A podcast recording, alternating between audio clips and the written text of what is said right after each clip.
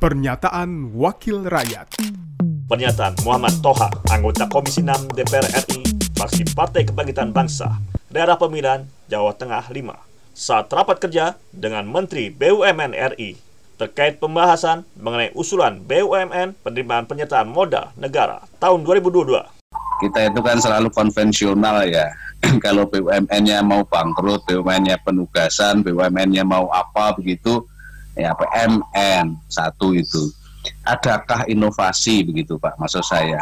Karena saya dengar dari lembaga-lembaga yang lain, lembaga negara bahkan, eh, lembaga uh, bahkan sampai Kementerian Keuangan itu kan untuk menambah modal, investasi dan uh, apa namanya program-program atau proyek-proyek itu bisa uh, nyari dana sendiri.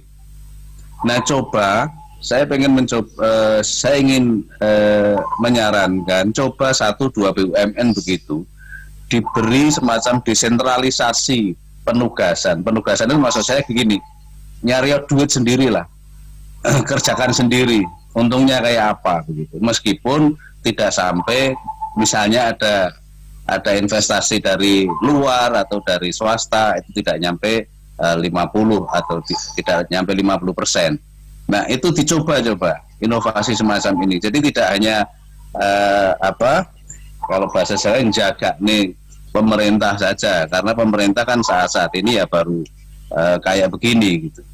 Jadi saya ini kok merasa BUMN itu kayak diwajibkan untuk menangani mengatasi semua masalah bangsa ini begitu loh.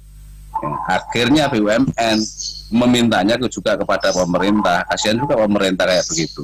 Pernyataan Muhammad Toha, anggota Komisi 6 DPR RI, fraksi Partai Kebangkitan Bangsa, daerah pemilihan Jawa Tengah 5, produksi TV dan radio Parlemen, Biro Pemberitaan Parlemen, Sekjen DPR RI. Pernyataan Wakil Rakyat.